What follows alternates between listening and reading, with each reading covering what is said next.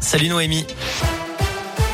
Salut Cyril, salut à tous. On regarde tout de suite vos conditions de circulation. Je vois que pour l'instant, il n'y a pas de perturbation particulière à vous signaler.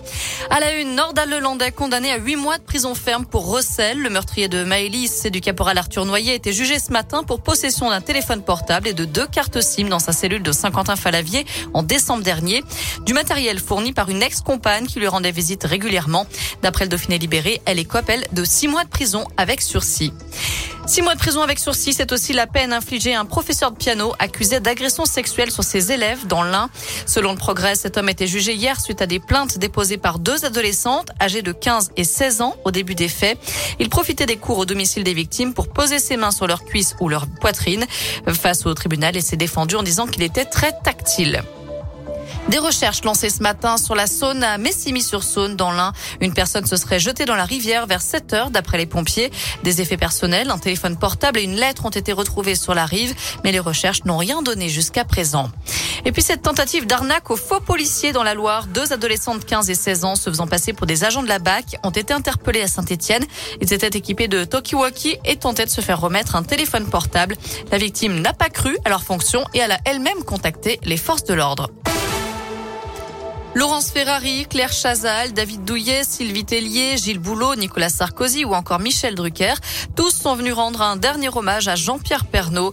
Les obsèques de l'ancien présentateur du Trésor TF1 ont été célébrées en fin de matinée en l'église Sainte-Clotilde à Paris. Jean-Pierre Pernaud est décédé mercredi des suites d'un cancer du poumon. Il avait 71 ans. Les conséquences de la guerre en Ukraine, toujours au cœur des préoccupations. Un nouveau quoi qu'il en coûte ne ferait qu'alimenter l'augmentation des prix, d'après Bruno Le Maire. Le ministre de l'économie compare la situation actuelle au choc pétrolier de 1973.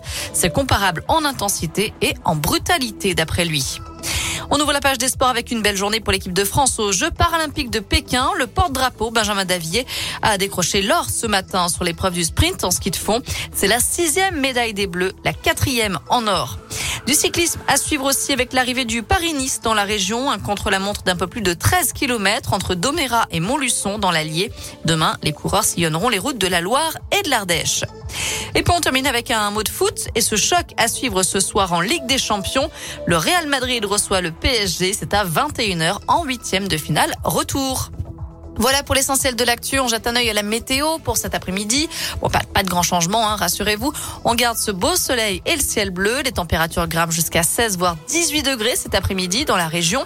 Demain matin, le ciel sera légèrement voilé, mais il fera pas très froid. Euh, des, des, températures qui avoisineront les 7 voire 9 degrés. Et demain après-midi, toujours un léger voile nuageux, mais encore une fois, les températures grimpent jusqu'à 16-17 degrés dans la région.